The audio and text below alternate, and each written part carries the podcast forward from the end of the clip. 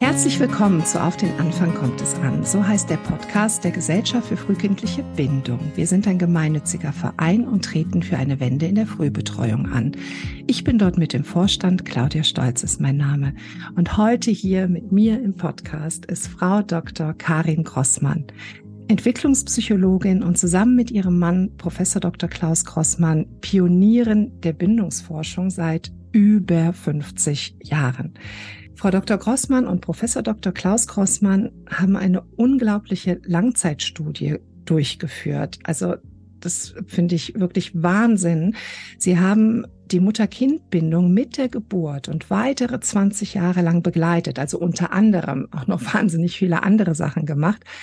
Aber ich finde es so, ja, so wichtig, das zu betonen, weil so eine Studie über so einen langen Zeitraum einem ja wirklich die Möglichkeit gibt, die Zusammenhänge zu erleben.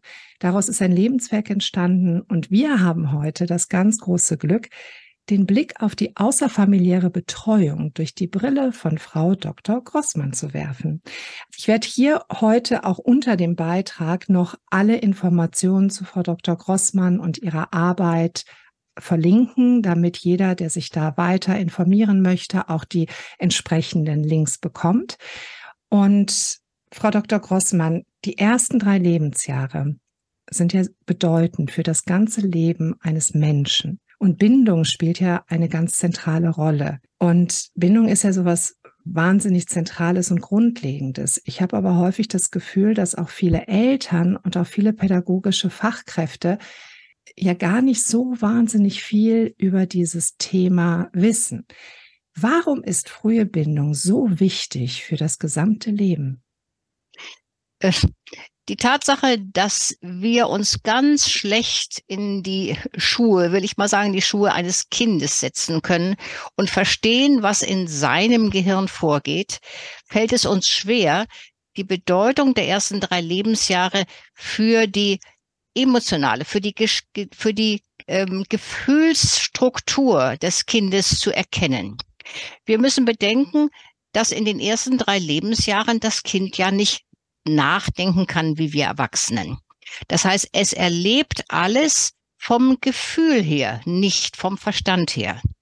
Und in diesen ersten drei Lebensjahren wird etwas geschaffen, das nicht nur Vertrauen in die ja, Zuwendung anderer betrifft, sondern auch Vertrauen, dass man ihm richtige Sachen sagt, dass es sich lohnt, sich anzustrengen. Also selbst sowas wie zielgerichtet sein, äh, das wollen die Kinder. Sie wollen was erreichen, sie wollen was greifen. Und wenn sie es dann er ergriffen haben, wenn sie es erreicht haben, dann ist ihr Gefühl der Zufriedenheit dabei. Und diese ganzen Gefühlsstrukturen und besonders, ob es sich auf eine Helferin, auf eine Mutter, auf eine Person verlassen kann, die es sowohl schützt als auch hilft und, und die sein Wohl im Auge hat. Alles, das sind gefühlsverankerte Erfahrungen. Die können wir Erwachsenen kaum nachvollziehen. Sie sagen gerade, das sind gefühlsverankerte Erfahrungen, die also, ich verstehe das jetzt so, dass die im Kind quasi erlebt werden in diesen drei Lebensjahren, aber auch dort gespeichert werden. Also auch vielleicht so eine Art Blaupause bilden, wie man denn später ähnliche Gefühle, wie man die einschätzt. Also was bedeutet das fürs weitere Leben? Oh ja, jede Mutter, jedes Elternpaar weiß, wenn das Kind einmal zum Beispiel im ersten Jahr auch schon beim Impfen war, dann merken die sich, der weiße Kittel heißt Schmerz. Mhm. Und dieses merken sie sich. Und es kann sogar, wenn dem nicht, sagen wir mal, sanft entgegengewirkt wird, könnte das das ganze Jahr so sein, dass immer noch als Erwachsene die Leute Angst haben vorm Impfen, vorm gepikst werden. Und Forschung aus den ersten drei Lebensjahren zeigt immer wieder, dass eine Menge gespeichert wird an Erlebnissen, an natürlich besonders negativen Erlebnissen, die werden fast noch besser gespeichert als die positiven. Die positiven sind für ein Kind eigentlich das Normale, das, was sein soll. Aber wenn es negativ wird, und wir kommen wahrscheinlich noch drauf, dass das Verlassensein ein sehr negatives Erlebnis ist, Das Negative wird gespeichert und es jedes Mal, wenn eine ähnliche Situation kommt, wird es wieder aufgerufen. Und insofern finde ich, muss man sehr vorsichtig sein und versuchen zu verstehen, wie bewertet das Kind das besondere Erlebnis, das besondere Ereignis. Klar, es ist natürlich eine sehr subjektive Geschichte. Also das Kind, es ist ja auch, wenn ich jetzt, ähm, wenn ich jetzt nicht bei meinem Kind bin und es hat etwas erlebt und es wird mir nachher berichtet, wie denn der Tag war oder was das Kind erlebt hat, weiß ich ja nicht genau, wie hat das Kind das erlebt. Und das Kind erinnert sich ja in dem Alter noch nicht daran. Das heißt, es wird mir diese Information ja auch nicht geben können. So, das heißt, ich kann es ja auch im Nachgang vielleicht gar nicht so gut verstehen, wenn, wenn vielleicht mein Kind vor irgendetwas Angst bekommt, was es vielleicht in meinem Beisein erlebt hat und ich die Information gar nicht habe. Aber da kommen wir, wie Sie gerade sagten, schon noch im weiteren Verlauf des Podcasts dazu. Und ähm, diese, diese frühen Erfahrungen, die ein Kind macht, bildet also auch das Verständnis, wenn ähnliche Situationen wieder auftauchen, ohne dass das Kind sich explizit an die bestimmte Situation erinnert. Also es ist irgendwas, ein weißer Kittel, ein Hund, wenn man mal so die, so die gängigen Sachen nimmt, aber es können ja auch andere Sachen sein, der dann im Kind ein Gefühl wieder aufweckt und eine mögliche Handlungsoption auf dieses Erlebnis setzt. Genau. Und unsere Forschung, wie Sie schon sagten, eine Langzeitforschung. Wir haben ja die Kinder im ersten Jahr schon zu Hause besucht. Und dann haben wir einen Bindungstest gemacht. Das heißt, wir haben testen können an den einjährigen und an den 18 Monate alten Kindern, ob sie den Eltern vertrauen, dass sie sie nicht allein lassen und dass sie sie nicht in der Angst belassen. Und wenn sie diese, dieses Zutrauen haben, die Mutter muss kurz weggehen, der Eltern kommt dann wieder und wenn sie dann freudig begrüßt wird und das Kind hat vorher geweint, dann wird es aber getröstet und diese Zuversicht, wenn es mir schlecht geht, dann ist meine Hauptbezugsperson, meine Bindungsperson da und tröstet mich. Diese innere Gewissheit, die baut sich im ersten Jahr auf. Und was unsere Langzeitforschung zeigen konnte, ist, dass wir hatten dann 16-Jährige in einem Diskussionsspiel, dass diejenigen, die diese frühe ähm, Zuversicht aufgebaut haben, in einem als 16-Jährige, Sie wissen, Pubertät und so weiter, und eigentlich ist man gegen die Eltern. Aber diese Kinder, die früh diese Zuversicht aufgebaut haben, mir wird geholfen, wenn es mir wirklich schlecht geht, die haben mit ihren Eltern gestritten ohne dass sie bösartig wurden, ohne dass sie unter die Gürtellinie geschlagen haben. Das heißt, dieses Grundvertrauen, ähm, ja, wir können verschiedener Meinung sein, aber wir sind uns nicht bös. Das schien sich durch das Leben hindurchzuziehen. Also dieses Vertrauen zu haben, ich äußere meine Meinung, ich äußere meinen Willen, ich sage das, was ich möchte und will und beweise und behaupte mich und bin mir aber sicher gleichzeitig, dass es mir nicht ans Leben geht. Also dass halt meine Hauptbezugsperson sicher ist. Ich bin sicher in dem Rahmen. Ich Ganz kann genau. das äußern, aber es passiert mir nichts Schlimmes. Also es wird mir wird mir nichts Lebenswichtiges entzogen wie Aufmerksamkeit, Liebe oder sonst irgendetwas. Ich darf so sein, wie ich bin und werde trotzdem weitergeliebt. Also ich habe diese Angst nicht im Nacken. Also Kinder brauchen Schutz. Mhm. Und, ähm, ne, das habe ich gerade äh, mitbekommen und also zu wissen, ich bin beschützt in, in, in, also ich probiere mich aus und egal wie ich mich ausprobiere, ich bin beschützt. Also es muss man Ganz vielleicht genau. immer alles toll finden, was ich da mhm. gerade ja. mache aber ich habe nicht das Gefühl, dass es mir jetzt hier in irgendeiner Weise gefährlich werden kann. Und diesen Schutz fordert das Kind ja auch ein. Jetzt genau. Sie haben gerade gesagt, äh, die Hauptbezugsperson, also das, ähm, also die, so die, die, die, die Hauptbindungsperson. Also für mich ähm, stellt sich die Frage, ist es egal, wer da ist? Also Hauptsache, es ist eine feinfühlige, erwachsene Person oder ähm, also kann das Kind sich erklären, okay, ich bin jetzt hier in einer sicheren Umgebung, äh, die Mama ist zwar nicht da, aber die holt mich ja nachher ab, also es ist eigentlich egal, wer da ist. Oder ist, ähm, warum ist diese, oder wenn nicht, warum nicht? Also einerseits müssen wir sagen, nachdem ein Kind geboren wird, braucht es auf jeden Fall Fürsorge. Es muss gewärmt, gefüttert, äh, geschützt werden. Und wir haben mal ausgezählt, wie viel Lautäußerungen ein Kind mit zwischen sechs und zehn Monaten macht. Das sind durchschnittlich 125 pro, Minu pro Stunde.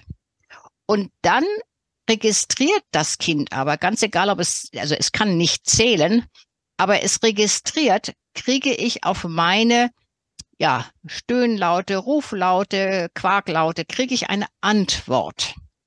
Und wenn das ein Kind zwölf, elf, zwölf Monate erlebt, dann weiß es, ja, diese Person antwortet mir und diese Person wird da sein, wenn ich sie wirklich rufe. Also ein richtiges Weinen, ein, ein Schmerzschrei, ein was immer. Und dann ist sie da und kann mich beruhigen und kann mir wieder ein inneres Wohlgefühl vermitteln. Nun, wenn wir sagen, Mutter in der menschlichen im menschlichen Werdegang waren es meistens die Mütter. Aber es kann auch vorkommen, und wir wissen es aus anderen Kulturen, dass eine Mutter bei der Geburt stirbt.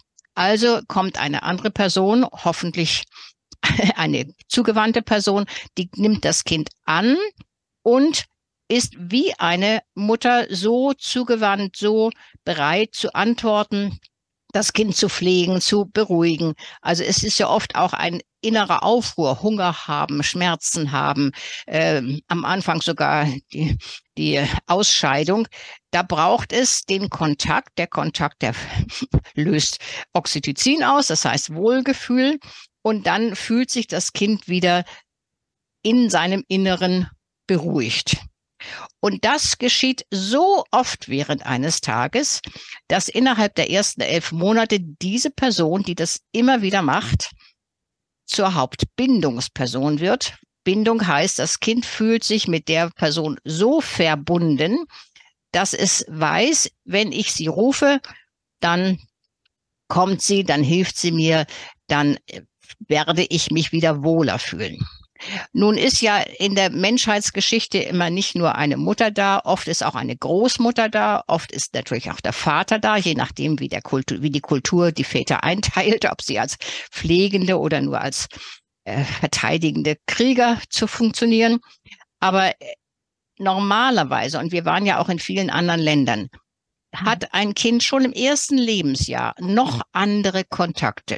Vielleicht ist es die Tante, vielleicht ist es die Großmutter, vielleicht sogar die Nachbarin. Jedenfalls das Kind merkt, ja, okay, wenn meine Mutter nicht da ist, dann könnte es, dann kommt, ja, sagen wir mal, Tante Ella oder die Großmutter. Und wenn es ganz schlimm wird, dann ruft Tante Ella meine Mutter, damit sie mir besser helfen kann. Das heißt, im Laufe des ersten Lebensjahres haben die allermeisten Kinder, und wir haben es ausgezählt, noch eine zweite, dritte und ich will mal sagen vertraute Person, denen sie trauen, entweder kleines Leid schon zu lindern oder bei großem Leid die Mutter zu rufen. Und insofern ist es für, für uns als Forschende von Familien äh, eher so, dass das Kind nicht alleine mit der Mutter eingesperrt ist, sondern die Mutter geht mit dem Kind vielleicht mit Nachbarn auf den Spielplatz, nee, nicht auf den Spielplatz, noch nicht im ersten Jahr, sondern äh, man macht vielleicht einen Kaffee trinken und wir haben da ganz damals ein, ein, eine kleine, äh, ja, eine kleine Gruppe gebildet, wo die Mütter sagten, könntest du, und wie die, die sind schon vertraut, könntest du mal meine Kleine mitnehmen, wenn ich zum Arzt muss. Also die Chance, dass ein Kind schon im ersten Lebensjahr noch andere vertraute Personen kennenlernt, ist so wichtig für das Weitere, was wir dann gleich besprechen werden. Ja, die, also John Bowlby hat ja wunderbar und Mary Ainsworth wunderbar dieses unsichtbare Band beschrieben, das zwischen zwei Menschen besteht. Das, was Sie gerade geschildert haben, macht mir das nochmal so deutlich. Also das unsichtbare Band der Bindung, was zwischen zwei Menschen besteht und eben diese beiden Menschen dann auch zusammenführt. Also dass es eben nicht ähm, austauschbar ist individuell, sondern dass sich zunächst einmal so ein Band bilden darf oder muss, damit ein Kind ohne darüber nachzudenken weiß, wer ist denn hier zuständig, falls hier doch der Säbelzahntiger um die Ecke kommt? Ich meine, man weiß es ja nicht, auch nicht im 21. Jahrhundert könnte ja passieren, dass doch noch mal so ein Säbelzahntiger kommt und mich klauen ähm, möchte. Äh, stopp, der, heute kommt kein Säbelzahntiger mehr, aber heute kommt die kriegerische Armee. Heute kommt ah. die Bombe. Heute kommt ein, eine Gruppe von Menschen, die will mein Haus und meinen Garten. Das heißt, das Kind weiß es nicht, aber es merkt, dass die mhm. Eltern Angst haben, dass ihnen ihr ja, ihr sicheres Zuhause weggenommen wird. Mhm. Und insofern spürt das Kind die Angst der Eltern und wenn es dann den Eltern oder wenn es dann der Mutter, dem Vater gelingt, das Kind doch zu beruhigen, ähm, mhm. dann fühlt es sich ja geschützt, im wahrsten Sinne geschützt. Ach, das ist, das ist wirklich auch nochmal wirklich ein guter Hinweis, auch wenn wir gleich auf die, ähm, auf die außerfamiliäre Betreuung gehen. Da spielt ja auch immer so eine, so eine gewisse Sorge der Eltern auch mit eine Rolle. Ich habe mir das mal notiert. Ich spreche das gleich nochmal mit an. Auf jeden Fall dieses unsichtbare Band, was dann das Kind geknüpft hat. Und dann gibt es weitere Personen, die sich quasi dem Kind anbieten, wo das Kind die Möglichkeit hat, auch ein Band zu knüpfen und halt eine Sicherheit zu erfahren. Wenn jetzt das Kind also zehn, elf Monate mit seinen Eltern war und auch vielleicht Kontakte nach außen hin zu anderen oder zu Oma, Opa, Tante, Onkel hatte, was bedeutet das denn jetzt für ein Kind, äh, wenn es mit ja, also hier bei uns in Düsseldorf werden die meisten Kinder so noch vor dem ersten Lebensjahr, es gibt ja den Rechtsanspruch auf außerfamiliäre Bindung für Kinder ab, äh, Bildung für Kinder ab dem ersten, also ab Vollendung des ersten Lebensjahres. Das heißt, so mit elf Lebensmonaten kann ein Kind eingewöhnt, also kann es zu einer Eingewöhnung in die Betreuung gehen, wenn es denn dann auch einen Platz bekommt. Weil es sind ja nicht alle Kinder im Juli, August geboren, sondern auch manche in anderen Monaten des Jahres. Und wenn dann das Kind so mit zehn, elf Monaten in die Betreuung geht. Wie ist das dann? Dann haben wir vielleicht eine Eingewöhnungszeit von zwei Wochen, drei Wochen, einer Woche, vier Wochen. Das ist ganz unterschiedlich. Es gibt ja verschiedene Modelle und es gibt verschiedene Haltungen der Personen in der Krippe oder im Kindergarten, um ein Kind einzugewöhnen. Meistens ist es ja auch nicht nur ein Kind, sondern es sind viele Kinder, die eingewöhnt werden dürfen. Oh ja. Und es ist oft nicht eine Bezugsperson, sondern auch da gibt es auch Fluktuation. Wie ist so das Empfinden des Kindes da? Ich will mal mit einem vergleichbaren oder einer Art von vergleichbaren Situation antworten. Wir mhm. waren der einst in Papua-Neuguinea. Da gibt es noch immer Kopfjäger, Menschenfresser. Heutzutage sind es aber allerdings eher Räuber, die das auf das Geld aus sind. Jetzt stellen Sie sich vor, Ihr Reiseleiter fährt, fliegt mit Ihnen äh, ins Hochland von Papua-Neuguinea. Dort sagt der Reiseleiter nach ein, zwei Tagen, ach ja, nun sind Sie ja eingewöhnt, äh, ich verlasse Sie jetzt. Aber Sie wissen nicht, obwohl Sie erwachsen sind, wo kriege ich meine Nahrung her, wo kriege ich meinen Schutz her und außerdem laufen hier Kopfjäger herum. Ähm, diese Situation ist eigentlich das, was das Kind spürt.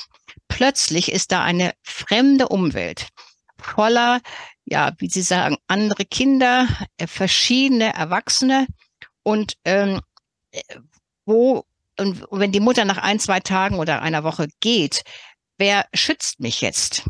Wenn das Kind im ersten Jahr schon Vertrauen hat zu einer Tante oder der Oma, dann war das ja nicht von heute auf morgen, sondern die Oma war ja dabei, als das Kind ganz klein war. Sie hat schon mal gewickelt, Sie hat schon mal dem Kind den Schnuller gegeben oder ins Schlaf gewiegt. Das heißt, das Kind hat schon mit dieser einen Person verschiedene gute, wohltuende Interaktionen gehabt. Es, wurde geantwortet, es wurde gestreichelt, es wurde getröstet. Aber ein Kind in der Krippe hat mit den Erziehern keine Art von dieser Erfahrung gemacht. Und für uns, ich habe ja auch selbst mit Krippen beobachtet, in Krippen beobachtet und habe auch darüber geschrieben.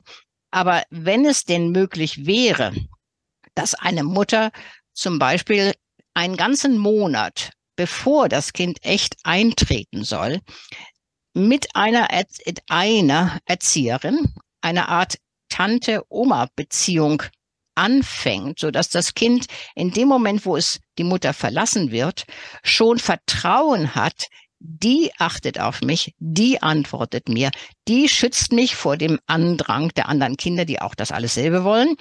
Und der kann ich vertrauen. Aber dieser Aufbau des Vertrauens geht nicht in ein, zwei Wochen. Und insofern wird das Kind in eine wilde Horde geschickt. Solange die Mutter da ist, kann es hoffen, dass es geschützt wird. Aber in dem Moment, wo sie weg ist, ist es allein und weiß nicht, wem kann es trauen, wer gibt ihm Schutz, äh, wird es vielleicht, und dadurch, dass es eben nur ein Gefühlskind ist, wer trachtet mir nach dem Leben? Also die anderen Kinder wollen ja oft dasselbe haben oder dasselbe fordern, nämlich Aufmerksamkeit und Trost. Und das kriegt es dann nicht. Und dann muss es Angst haben, dass es, ja, gefressen wird.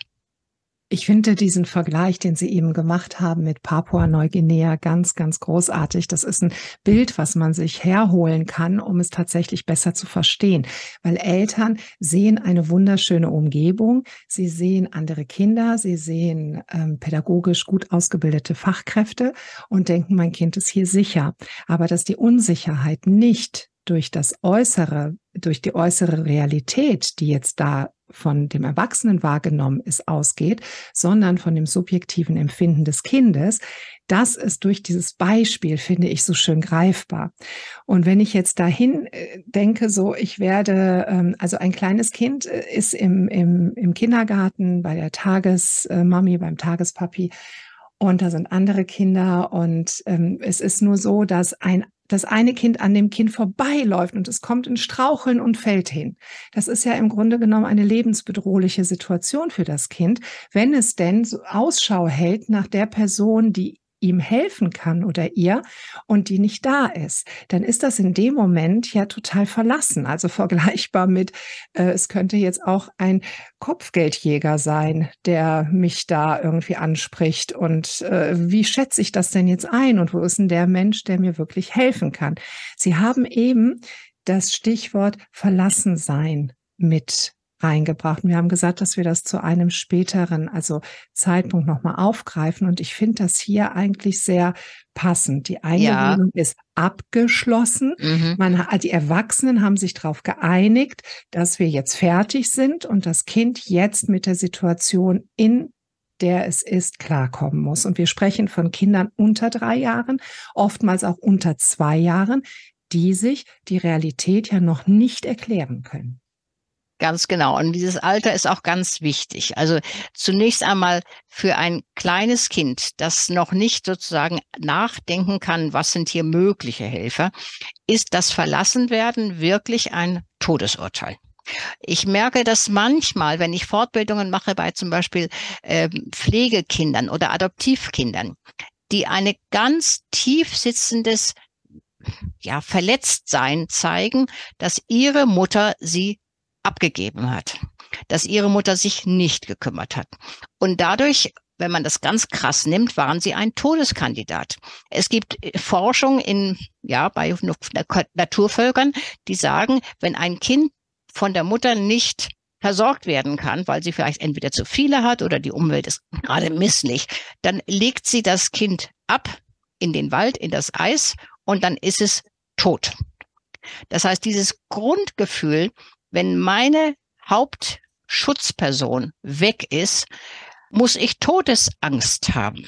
Und dieses Gefühl des Verlassenseins, das so intensiv negativ gefühlt wird, das kommt eben dann zustande, wenn das Kind nicht weiß oder spürt, da ist die andere Tante Ella.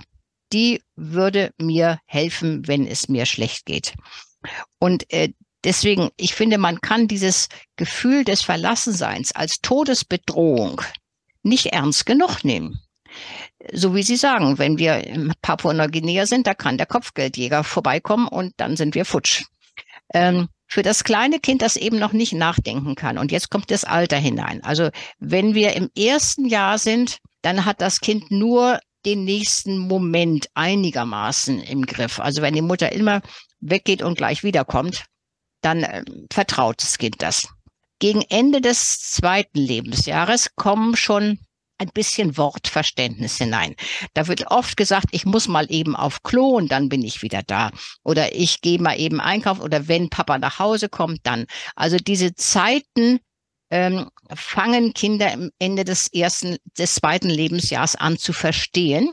Und damit sind sie auch wieder etwas beruhigt. Nur dann muss aber auch das geschehen, was angekündigt wurde.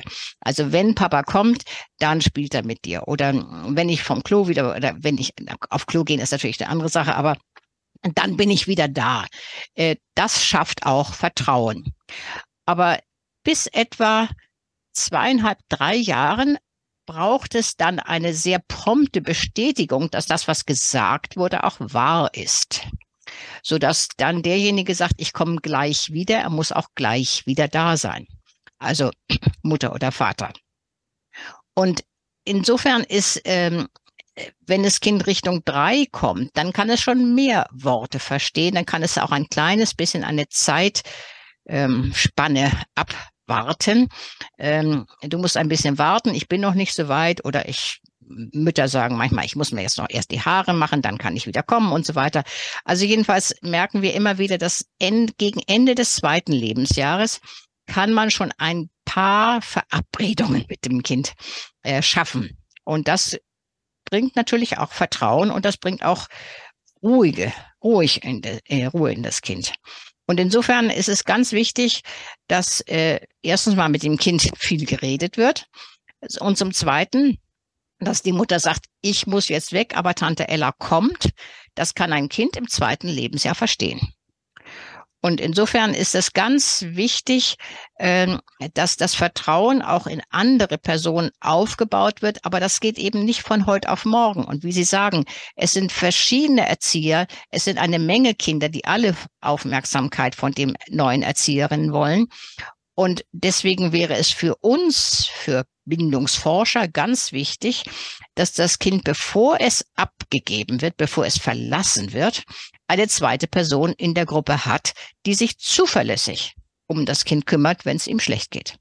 Und die dann auch da ist. Es ist ja auch häufig so, dass ein Kind dann kommt und nach Tante Ella schaut, aber die nicht da ist, weil die krank ist oder weil sie Urlaub hat oder weil sie einen anderen Dienst hat oder, oder, oder. Und das sind ja auch Faktoren, wo das Kind ja wieder komplett ja ohne Anschluss ist, weil es ja Tante Ella nicht vorfindet.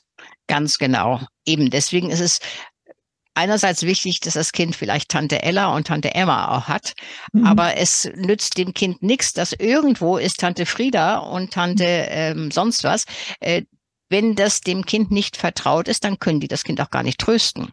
Das merken wir oft, wenn ich habe oft Kinder, äh, also Krippen äh, besucht und wenn dann nicht die eigene, sozusagen die Hauptbezugserzieherin da ist, dann hat die andere, die neue, viel mehr Schwierigkeiten. Das Kind weint und will sich nicht trösten lassen, will sich kaum anfassen lassen, weil die ist ja fremd und die könnte ja ein Menschenfresser sein. Das weiß das Kind nicht, dass die andere es eigentlich gut meint. Es merkt nur, ich werde hier angegriffen und ich kann, werde nicht beruhigt. Deswegen muss ich Angst haben, dass ich vernichtet werde. Und das sind ja alles Gedanken beziehungsweise Empfindungen, die wir ganz schlecht nachvollziehen können, weil wir darüber nachdenken können. Aber das können die kleinen Kinder eben nicht. Genau, wir wissen ja, dass diese Kita oder diese Betreuungseinrichtung, die haben wir bewusst ausgewählt. Wir haben nur Gutes gehört. Wir wissen, dass es da gut ist. Aber das können wir dem Kind ja eben nicht erklären, sondern das Kind darf das erleben, dass tatsächlich es sich dort sicher fühlen kann. Jetzt ist es auch häufig so, dass Eltern suggeriert wird, und das finde ich auch ganz wichtig an diesem, an dem Punkt, dass ähm, Eltern sich lösen müssen, dass Eltern ähm, nicht so viele Ansprüche stellen dürfen, auch in der in der, in der Krippe, in der Kita. Oder wenn Eltern viel nachfragen und wenn Eltern sagen, wo ist denn diese Haupt, Bezugserzieherin für mein Kind ist die heute nicht da. Ich möchte an den Tagen, wenn sie, also okay, sie ist jetzt eine Woche krank, dann kommt auch mein Kind die Woche nicht, weil ich möchte, dass es nur bei dieser Person ist, dass das halt aufgrund der Rahmenbedingungen oftmals nicht möglich ist und den Eltern dann suggeriert wird, nee, das geht nicht. Also das Kind muss jetzt schon hier bleiben und es muss jetzt mal da durch. Es muss eben lernen, dass es, ja, dass es hier zu sein hat. Und die Erfahrung zeigt ja auch, dass nach, also ich war auch sehr lange in der Betreuung bei U3 Kindern und bilde Tagespflegepersonen aus und bin auch viel in Kitas und Krippen und bekomme auch mit, dass man sagt, ja, wir wenden uns dem Kind jetzt nicht zu sehr zu, weil es darf nicht lernen, dass es hier das Einzige wäre. Es muss schon auch lernen, dass es eins von vielen ist. Und es hört ja auch auf, nach einer Zeit zu weinen. Also die Kinder kommen ja kommen ja irgendwann an, in Anführungsstrichen was passiert dann? Also ich meine, dann sagen ja die Eltern, oh, jetzt haben wir es geschafft. Oder auch die Erzieherin sagen, das Kind weint nicht mehr. Das Kind kommt morgens in die Betreuung, das bleibt auch da, es muckt nicht mehr, es weint auch nicht mehr. Es, es wird vielleicht eher ein bisschen stiller oder guckt etwas verträumt in der Gegend rum, aber es beschwert sich nicht mehr. Und viele, Viele nehmen das als, jetzt haben wir es geschafft, die Eingewöhnung ist jetzt durch, jetzt ist alles gut, das Kind fühlt sich jetzt hier wohl. Leider nicht. Das Kind hat aufgegeben, um Hilfe zu rufen. Wenn das, wenn die Mutter weg ist und das Kind hat nicht eine andere Person gefunden innerhalb der Krippe, die kommt, wenn es ruft und nicht nur offiziell ruft, sondern auch ein trauriges Gesicht macht, eine sich in die Ecke verkriecht, dann weiß das Kind, ich werde gerade verlassen. Und beziehungsweise es fühlt es, ich werde verlassen. Und das bedeutet Angst, denn ähm, ja, in unseren Urzeiten könnte der Säbelzahntiger um die Ecke kommen und es fressen. Das heißt, die vertraute Person gibt dem Kind auch die, das Gefühl, ich werde geschützt. Und die Mutter hat es erfahren, ein Jahr lang oder zehn Monate lang, dass sie das Kind schützt vor ja, zu viel negativen Erf Erfahrungen. Aber dann kommt es zu ganz vielen Kindern, die alle dasselbe wollen, nämlich alle wollen geschützt werden, aber es gibt nur wenige Erzieher.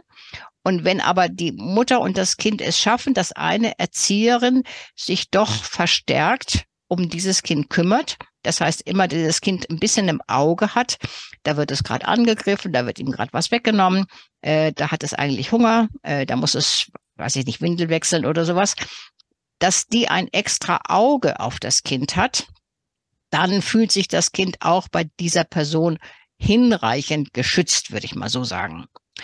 Und insofern ist diese Tatsache, dass wir eine Eingewöhnungszeit fordern, wir von der Bindungsforschung, bis das Kind wirklich voller Vertrauen sagt, Mama, jetzt kannst du gehen.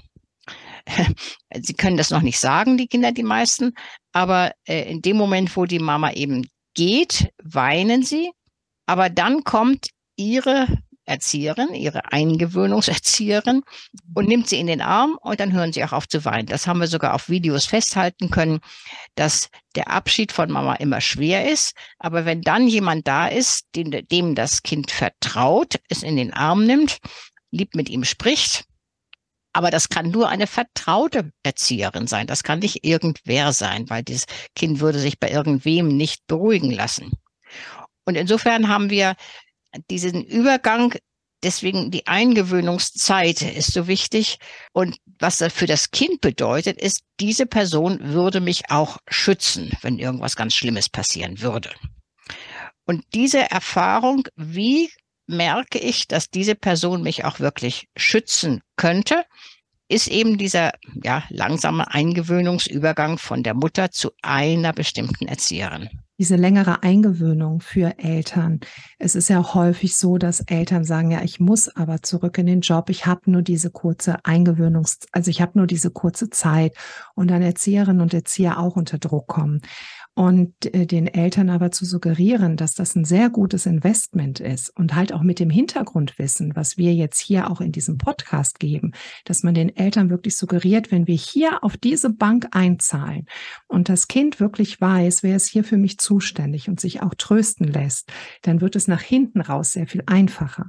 Weil wenn oh, wir das wenn wir das so abschneiden und das Kind dann unsicher ist oder ja, ich meine, das wieder das Beispiel mit Papua-Neuguinea, wenn ich rufe und rufe und merke, dass der Reiseleiter wirklich nicht mehr wiederkommt, dann würde ich auch in Plan B übergehen und sagen, okay, wenn ich hier schreie, mache ich ja auch sehr aufmerksam auf mich, aber eben auch nicht nur für gute Leute. Bin ich doch mal ein bisschen ruhiger. Und Sie haben ja auch am Anfang gesagt, Kinder machen pro Stunde so 125 laut oder irgendwelche Dinge, um auf sich aufmerksam zu machen. Und wenn man mal Eltern beobachtet mit ihren Kindern, ein Kind macht etwas, ist nur eine Handbewegung und schon kommt automatisch eine Rückmeldung der Eltern. Du hast gerade dies oder schau mal, ach, du hast den Vogel gesehen oder oh, hat dich das gerade erschreckt. Also das Kind, das wird permanent übersetzt, was das Kind gerade macht, in welcher Interaktion es ist. Ganz genau. Aber dafür muss man ja wirklich mit dem Kind auch verbunden sein und eben das auch verstehen, was das Kind meint. Und oftmals sind ruhige Kinder ja die, die auch gerne mal hinten überfallen, weil es ist natürlich in einer großen Gruppe auch sehr praktisch, wenn es ein paar Kinder gibt, die nicht so wahnsinnig viel Aufmerksamkeit einfordern, aber die machen es ja still mit sich aus. Also manchmal reicht ein Blick oder ich hatte hier ein Kind, was immer in so einem Spielständer saß und sich die Umgebung nur angeschaut hat. Man hat gesehen, das ist nicht beschäftigt mit dem Spiel. Es hat zwar eine Puppe in der Hand, aber es ist nicht Sehr beschäftigt mhm. mit der mhm. Puppe. Man hat gesehen, sie ist abwesend. Und ich habe mich dann hingekniet und habe sie angeschaut. Da war aber noch ein Kind zwischen uns beiden, war noch jemand. Und sie konnte diesen Übergang zu mir nicht schaffen, weil er dieses, dieses dieses Hindernis noch dazwischen war, wo sie ja. sich nicht getraut hat. Und ich bin nur ein Stück näher gegangen und habe gesagt, magst du zu mir in den Arm kommen? Und dann ist sie zu mir in den Arm gefallen und hat auch ganz bitterlich geweint. Und dann kam wirklich alles wirklich raus. Aber das muss ja gesehen werden. Also man muss ganz die genau. Möglichkeit genau. haben. Mhm. Und wir haben das hier auch wirklich nur geschafft, weil wir immer zu zweit oder zu dritt mit maximal fünf Kindern waren. Und die Eltern auch sehr lange da geblieben sind. Also so lange, bis die El Kinder wirklich gesagt haben, Mama, du kannst jetzt gehen. Du da, ne, so, also zumindest signalisiert haben oder auch bei mir auf dem Arm geblieben sind. Ja. Aber sie wussten, wenn sie hier hinkommen, bin immer ich die, die die Tür aufmacht. Und wir haben auch Geburtstage gemeinsam gefeiert. Wir haben sogar Heiligabend sind die Kinder vorbeigekommen, oh. weil sie, ja, sie mussten ja sehen, ob das Jesuskind in der Krippe ist, die wir doch vorher gemeinsam aufgebaut haben. Da konnte nicht Weihnachten gefeiert werden, bis das Jesuskind nicht da war. Und selbst wenn die später weg waren, die Kinder, ist es häufig so, dass sie sagten, können wir mal ganz kurz gucken kommen, ob das Jesuskind in der Krippe ist. Also diese Verbindung, das ist mehr als nur eine Dienstleistung. Diese Erziehungspartnerschaft mit den Eltern. Ja, das ist das Ideale. Ich meine, das ist ja eigentlich auch das, was in der Natur oder sagen wir in anderen Völkern vorkommt. Ja. Da gibt es die Oma, da gibt es die Tante, ja. da gibt es auch gleich alt. Die Tatsache ist aber, dass selbst in einer Familie sind es nie außer Zwillinge gleichaltrige Kinder. Das heißt, verschiedene Altersstufen haben verschiedene Ansprüche. Und was wir auch viel erlebt haben, auch gerade in Papua-Neuguinea, wo wir waren, dass eine ältere Tochter ein bisschen die Mutterstelle auch übernimmt, nicht direkt übernimmt, aber doch sozusagen als Zwischentrösterin mhm. funktionieren kann, bis das Kind wirklich bei der Mutter ist. Entweder es wird dahin getragen oder es wird schon mal vorgetröstet, bis die Mutter kommen kann. Und diese Erfahrungen, dass das Kind sicher sein kann, deswegen haben wir in der Bindungsforschung das Wort sicher. Es ist sicher, dass die Person, die ihm am liebsten ist oder sehr vertraut ist, dass auch die trösten wird, dass sie das Leid wegnimmt. Und wenn wir natürlich dann noch in die Physiologie gehen würden, dann würden wir sagen Stresshormonreduktion. Aber das ja. müssen wir jetzt nicht. Aber diese Beruhigung, die sich ja auch in der, in der Atmung, im Hautwiderstand überall zeigt, äh, zeigt, dass der Körper zur Ruhe kommt, wenn die vertraute Person ähm, da ist. Und ganz früher war es sehr wichtig, dass auch eine zweite vertraute Person für das Kind da ist, denn die Überlebenschance mancher Mutter in der Geburt war nicht gegeben. Und insofern waren Tanten oder Omas sehr wichtig für ein Kind, aber die wurden eben schon mit einbezogen in das Leben des Kindes innerhalb des ersten Lebensjahres, sodass das Kind vorher schon merkte und erfahren konnte, wenn Mama nicht da ist, dann kommt Oma oder Tante Ella. Und diese Erfahrungen, dass ich mich auf mindestens zwei, vielleicht drei, aber das wird immer wieder betont, mehr als drei Bezugspersonen, Bindungspersonen schafft man nicht, weil jeder Erwachsene hat natürlich eigene Eigenarten, Persönlichkeiten und wie muss man die rufen und wie kommt die und wie, wie macht es diese. Zum Beispiel Väter machen es wiederum ganz anders als Mütter. Ähm, das muss ein Kind erleben, erfahren und dann kann es entweder spezifisch rufen, Tante Ella oder Papa, oder es kann in seiner Verzweiflung nicht mehr rufen, aber dann kommt jemand, der ihm vertraut ist, wo es schon erfahren hat, dass die Person gut trösten kann. Es ist ja auch so, dass in der Betreuung, also die, man sagt ja immer, eine Eingewöhnung ist quasi abgeschlossen, wenn das Kind sich von der Betreuungsperson trösten lässt. Mhm. Natürlich ist das meistens nicht so, wenn die Mutter eben noch anwesend ist. Also sich, ja. also wenn, wenn ein Kind hinfällt, wendet es sich ganz automatisch zur also zu, zu ihrer Hauptbezugsperson. Also wenn es dann zu mir käme und die Mutter ist da, das fände ich dann auch irgendwie komisch. Die, also wir hatten dann auch so Momente, wo wir sagten, wir machen jetzt also wir versuchen es mal, dass du dich verabschiedest von dem Kind. Also dann sind aber schon viele Wochen ins Land gegangen und wir hatten schon im Beisein der Mutter sehr viele Situationen, wo sich das Kind im Beisein der Mutter in nicht bindungsrelevanten Situationen durchaus mhm. auch an uns gewandt hat. Mhm. Spiel mit mir, zeig mir das. Ich gehe mit dir auf dem Arm mal bis in den Garten. Ich komme wieder rein, zeig mir, ne so. Das Kind hat sich schon, hat den Radius von der Mutter vergrößert. Mhm. Und daraus, dann haben wir erkannt, gut, jetzt machen wir mal eine sogenannte sogenannte erste Trennungsversuch. Die Mutter geht. Das, und ich habe dann den Eltern auch immer erklärt, es wird wahrscheinlich so sein, dass dein Kind jetzt, wenn es merkt, dass du gehst oder du dich verabschiedest, weint.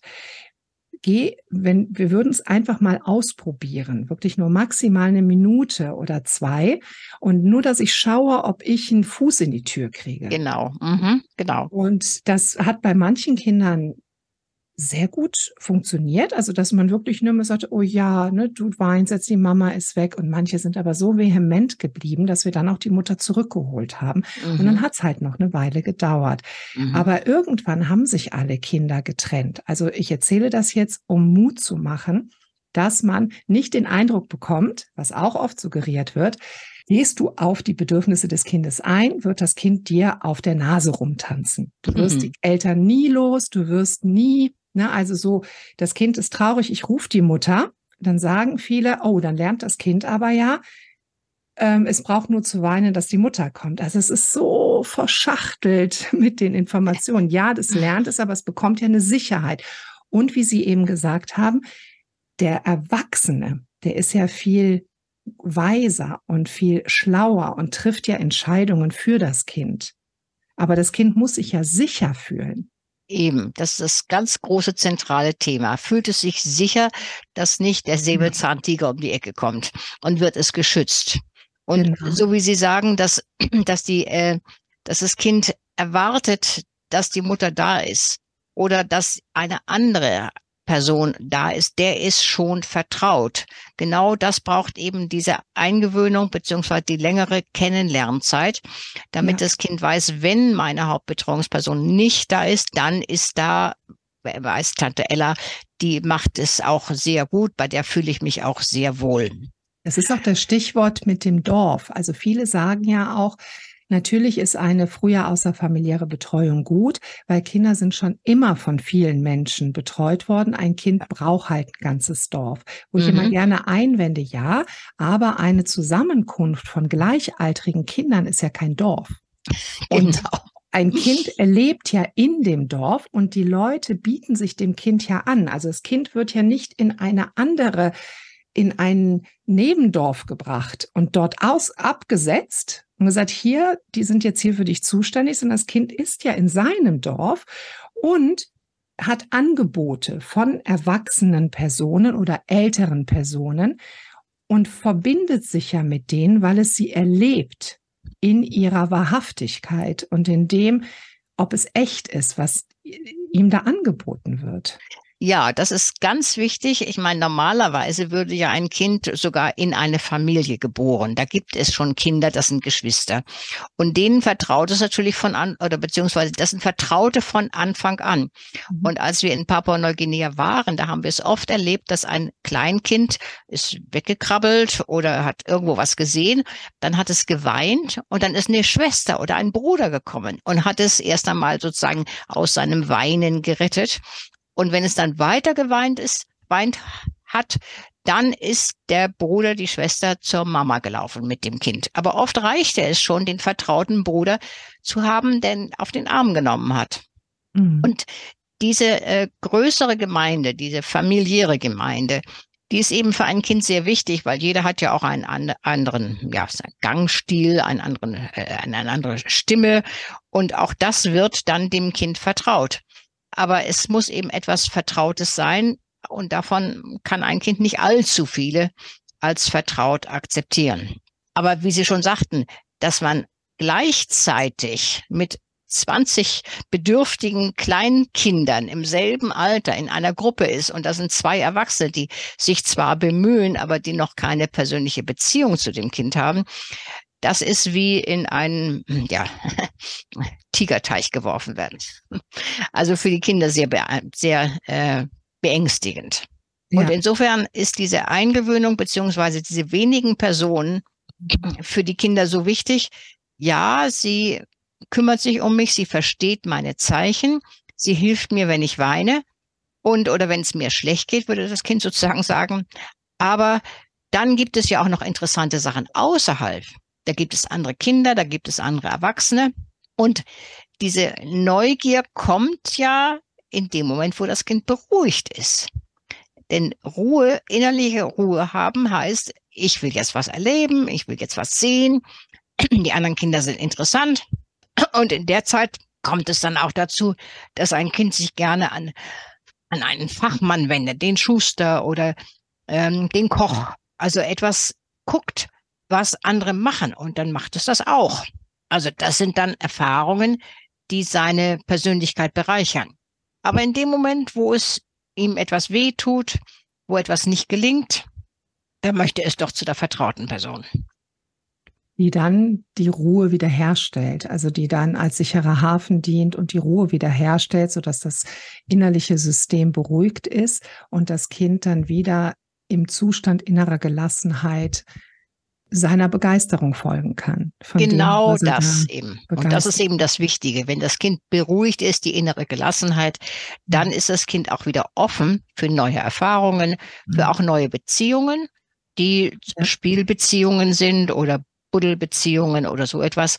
Jedenfalls die Tatsache, wenn man ruhig ist, kann man auf Neues eingehen, aber nicht, wenn man belastet ist. Die Gesellschaft für frühkindliche Bindung und sehr viele Wissenschaftler und Wissenschaftlerinnen und analytische Kinder- und Jugendpsychotherapeuten, Eltern, Erzieherinnen, Erzieher. Also wir sind ja wirklich ein ganz ähm, bunt gemischter Haufen und haben uns sind entstanden aus der aus dem Aufruf zur Wende in der Frühbetreuung. Und der ist entstanden, weil halt festgestellt wurde, dass immer mehr Kinder immer früher wirklich Auffälligkeiten zeigen und Schwierigkeiten zeigen. Und man hat festgestellt, dass das eben mit der frühen außerfamiliären Betreuung zusammenhängen kann, wenn sie halt nicht so ist, dass das Kind die Möglichkeit hat, eine wirkliche Bezugsperson aufzubauen, also eine wirkliche, mhm. eine wirkliche Tante Erna zu finden in mhm. diesem, in diesem Gefüge. Und das ist auch genau der Grund, warum wir halt Gespräche führen, ja auch unter anderem mit Ihnen. Ganz, ganz lieben Dank, dass man darüber aufklärt, was halt sein kann und wie die Bedingungen sind oder wie die Bedingungen sein sollten und dass Eltern diese Entscheidung treffen, dass wirklich die ersten Lebensjahre vom Kind so gestaltet werden sollten, dass halt diese weiteren Bindungspersonen möglich sind. Und das ist auch möglich. Es ist häufig mehr Engagement nötig, mehr gucken nötig, mehr, mhm. na, das möchte ich vielleicht so oder so nicht, aber es ist möglich. Es ist, heißt nicht, dass wir jetzt sagen, es gibt gar keine Möglichkeit mehr. Die Mutter muss alleine mit dem Kind zu Hause sein. Darum geht es überhaupt nicht. Aber die Bedingungen müssen so sein, dass das Kind in Ruhe seiner, seinem äh, Forschungsdrang oder seiner ja. Neugierde nachgehen kann. Mhm. Und da sind wir auch beim Thema Bildung. Ganz Weil das Kind genau. hat ja, wir haben ja, ne, das Kind hat ja das Recht auf außerfamiliäre Bildung. Aber wie ist denn das mit der Bildung, wenn ich die ganze Zeit Stress habe? Genau das ist der kritische Punkt. Wenn ich Stress habe, bin ich nicht offen für Bildung. Mhm. Im Gegenteil, wenn ich Wenn ich Stress habe, will ich eigentlich in lauter vertraute Ecken mich zurückziehen können, Wärme und vertraute Personen spüren. Aber wenn ich beruhigt bin, wenn das Kind beruhigt ist, dann, wir wissen ja auch physiologisch, ist der, ist der Oxytocinspiegel höher, ist der, der Stresspegel niedrig und dann ist das Kind offen für neue Erfahrungen, was es ja auch machen muss. Und insofern dieses äh, Erleben, dass andere Leute ganz, ja, nicht angreifen, sondern wirklich ähm, vertrauenswürdig sind. Sie sind noch keine Bindungsperson, aber sie bieten sich dem Kind an, ich kann was, ich zeig's dir. Mhm. Oder ich begleite dich, äh, wenn du das erste Mal so und so machst. Ähm, dieses, diese Erfahrungen, die kann das Kind aber nur machen, wenn es in einem stressfreien Zustand ist. Und Stress ist oft, dass einfach alles Vertraute plötzlich weg ist. dass vielleicht auch, dass es Schmerzen hat, dass es vielleicht auch, ja, dieses Gefühl des Verlassenseins ist ein sehr großer Stress. Das soll nicht dabei sein. Aber wenn es dann doch vorkommt, und da ist eine Person, die sich neben es hockt. Oft ist es nicht so, dass es gleich auf den Arm genommen wird, weil die Person vielleicht noch zu fremd ist, aber sich neben das Kind hocken und sagen, ich bin da, ich, so, also die Mitteilung sei, ich schütze dich. Dann kann sich das Kind beruhigen und dann wird es auch wieder offen für neue Erfahrungen. Und dieser Prozess vom Stressreduktion zur Offenheit für neue Erfahrungen, das etwas, was das ganze erste Jahr passiert, was natürlich hauptsächlich auch ab zwei Jahren passiert, wo das Kind nicht mehr so auf die Nähe zur vertrauten Person, zur Bindungsperson angewiesen ist und zeitweilig eben mit anderen schöne Erlebnisse haben kann. Und dieses, ähm, diese Erweiterung der, des Horizontes, will ich es mal nennen, ähm, das macht nachher natürlich genau den Unterschied zwischen neugierigen und zugewandten Kindern und solchen, die vielleicht sogar aus lauter Ärger, dass sie nicht geschützt werden, aggressiv werden oder sich extrem zurückziehen. Ja, dem Kind auch die Möglichkeit geben zu merken, wow, ich habe was geschafft. Es ja. Eine, eine, eine Situation und Mama, Papa sind jetzt nicht da, aber ich habe trotzdem auch mit Hilfe habe diese Situation geschafft und habe meine Selbstwirksamkeit dadurch erhöhen können. Also auch wieder Stichwort, alles das, was man in den ersten Lebensjahren auch an Strategien lernt, mit Situationen umzugehen. Das haben wir zu Anfang des Podcasts schon einmal besprochen. Das bleibt auch. Also das, das nimmt man mit ins weitere Leben und hat dann ein Beispiel, wie bin ich damit umgegangen, was habe ich denn zu erwarten in der Situation und könnte das dann vielleicht im Jugend-, Erwachsenenalter oder später auch immer noch antreffen. Also, oh ja, das ist wirklich eine ganz wichtige frühe Erfahrung. Es gibt einzelne wenige Personen, denen kann ich so vertrauen, dass sie mir den momentanen Stress auf, aufgrund welcher äh, Situation auch immer, dass sie mir den Stress erleichtern oder vielleicht sogar abnehmen, damit ich wieder offen bin für neue Erfahrungen und für das, für das Erweitern meines Lebenshorizontes. Und das habe ich ja dann noch später hoffen, im Leben eben im Endeffekt ähm, hofft praktisch jeder Mensch, dass es dadurch, dass es so einen Partner findet, weil dann sind die Eltern sehr alt, vielleicht nicht mehr so schützend. Aber wenn dann der Partner genau diese Rolle übernimmt, bei dem Partner fühlt man sich wohl, fühlt man sich geschützt und dann ist man auch wieder offen für ja, Berufserfahrungen, Reisen und so weiter. Also diese Tatsache, dass der Mensch bereit ist, eine enge Bindung an jemand anderen einzugehen, von dem es der Mensch weiß, er wird ihn schützen. Mhm. Das macht sicher. Und genau das ist der Punkt von Sicherheit. Es, man wird geschützt, wenn es eine Gefahr gibt von dieser Person und darauf kann man sich verlassen. Das ist das Grundprinzip von Sicherheit. Und das hoffen wir, dass es viele, viele Kinder erleben. Wenn jetzt, also ich erlebe hier ähm, in Düsseldorf sehr, sehr viele Eltern, die unglaublich feinfühlig, behutsam, dem Kind zugewandt, gerade im ersten Lebensjahr sind. Also wenn ich das so in Spielgruppen oder ich erlebe sie beim Einkaufen oder in Gesprächen. Ich habe ja auch viel Elternberatung. Ich erlebe die auch danach. Also wenn die Kinder in die Betreuung geht, dann sind sie auch, die bleiben ja diese zugewandten Eltern. Wenn jetzt ein Kind morgens um acht in die Betreuung geht und kommt am Nachmittag nach Hause und es wird dann am Nachmittag von 16, 17 Uhr bis zum Schlafengehen von den Eltern begleitet. Reicht dann diese Nachbetankung aus, um wirklich zu sagen, das Kind ist absolut bindungsversorgt, weil wenn, wenn ich das Kind ja im Zeitraum von sechs bis acht Stunden am Tag vielleicht in einer ihm unbekannten Situation ist, wiegt der Nachmittag, der Abend, die Freizeit mit den Eltern das auf? Eine unheimlich schwere Frage. Es wird immer wieder gesagt, je nachdem, ob sich das Kind in dieser anderen Zeit wirklich verlassen fühlt oder ob es doch Vertraute, manchmal auch über Spielpartner. Es gibt ja auch Freundschaften innerhalb einer Betreuung. Ja. Und äh, dass dieser Spielpartner einen auch manchmal verteidigt oder etwas gibt, also zugewandte Sachen macht. Mhm. Und ähm, also dass das Kind sozusagen in der ganzen Zeit, wo es nicht bei den Eltern ist, im kalten Wasser alleine schwimmt, ist ja nicht der Fall. Ja, genau. Und wenn es dann nach Heim kommt, dann wird immer wieder aus Forschungen gesagt, wenn dann die Eltern auch Zeit haben. Und das ist oft ein Problem, denn dann haben die Eltern ihren Arbeitstag vielleicht beendet, vielleicht noch nicht ganz. Dann muss äh, für den Haushalt gesorgt werden, dann sind noch andere Kinder da. Das heißt, dann haben leider nicht alle Eltern wirklich Zeit für das Kind, was eigentlich schon acht Stunden lang im leichten Stress war. Und, und wir sprechen wir ja von den Kleinen. Also die, die, Freundschaften und so, die entstehen ja dann auch eher so mit drei, vier Jahren und ähm, ne, so, so bei den, bei den ganz Kleinen halt. Ja. Ich habe ja auch viel Krippenbeobachtungen gemacht. Ich schon gemerkt habe, dass Kinder mit einem bestimmten anderen Kind besonders gerne spielen. Die beiden ja spielen beieinander. Sie mhm. ähm, lassen sich auch mal was wegnehmen, ohne gleich zu schreien. Also da merkt man schon, dass es auch unter drei schon kleine Freundschaften gibt.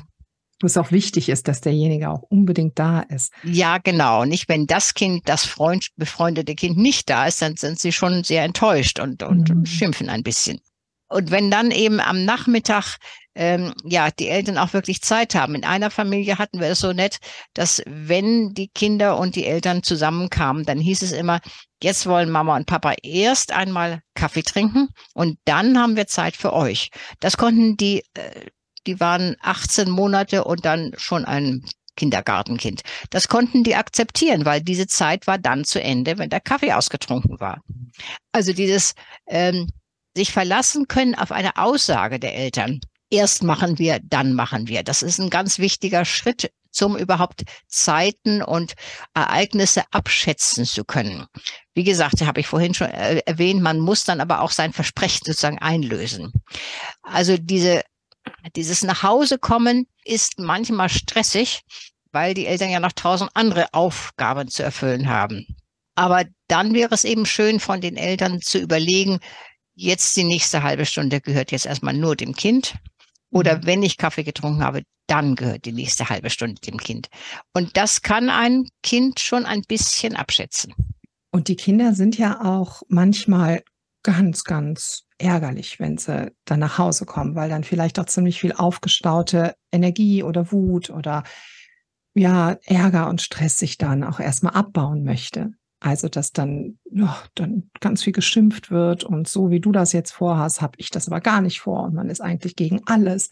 Besonders so, ähm, wenn die so zwei mhm. Jahre alt sind und ja, dass das dann eben auch ausgehalten werden darf. Das ist ähm, das ist, das ist ganz wichtig. Und mhm. dass es ausgehalten werden kann von den Eltern, sagt dem Kind auch, die sind stark. Ja. Sie halten meinen Zorn aus. Mhm. Und wenn sie so stark sind, dass sie meinen Zorn aushalten, dann können sie auch andere schlimme Ereignisse aushalten und von mir fernhalten. Ja. Insofern, das hatten wir vorhin das Gespräch, dass die Sicherheit, dass man zu Hause auch mal ausrasten darf, dass man auch mal ja. schimpfen und weinen darf und deswegen nicht weggeschickt wird, sondern das halten Eltern aus. Und das gibt dem Kind eben auch die Sicherheit. Ja, ich kann auch mal ja, ausfällig werden. Das ist allerdings etwas, was eher, ja doch, die Zweijährigen provozieren es oft. Aber das kommt meistens erst so mit vier, fünf, wenn dann schon erste andere Begegnungen stattfinden. Aber die Tatsache, dass man zu Hause sich mehr gehen lassen darf als unter fremden Leuten oder auch sogar in der Krippe, äh, mhm. das merken die Kinder sehr schnell. Oh, Frau Dr. Grossmann, es ist so, so schön, dass wir über alle, alle Themen sprechen konnten hier heute in diesem Podcast. Wir haben ja auch zu Beginn des Gespräches darüber gesprochen, wie wichtig es ist, dass ein Kind eine Hauptbezugsperson hat.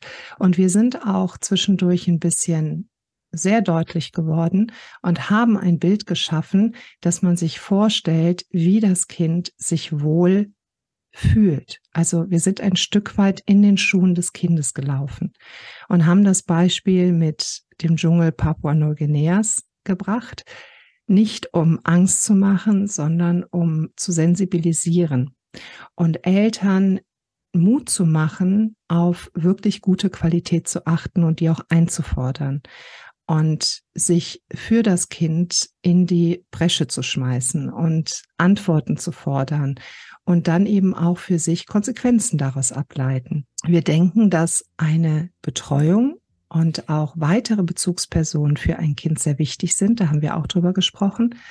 Aber dass wir das Kind irgendwo hinbringen und dort abgeben, ist nicht von der Natur gedacht.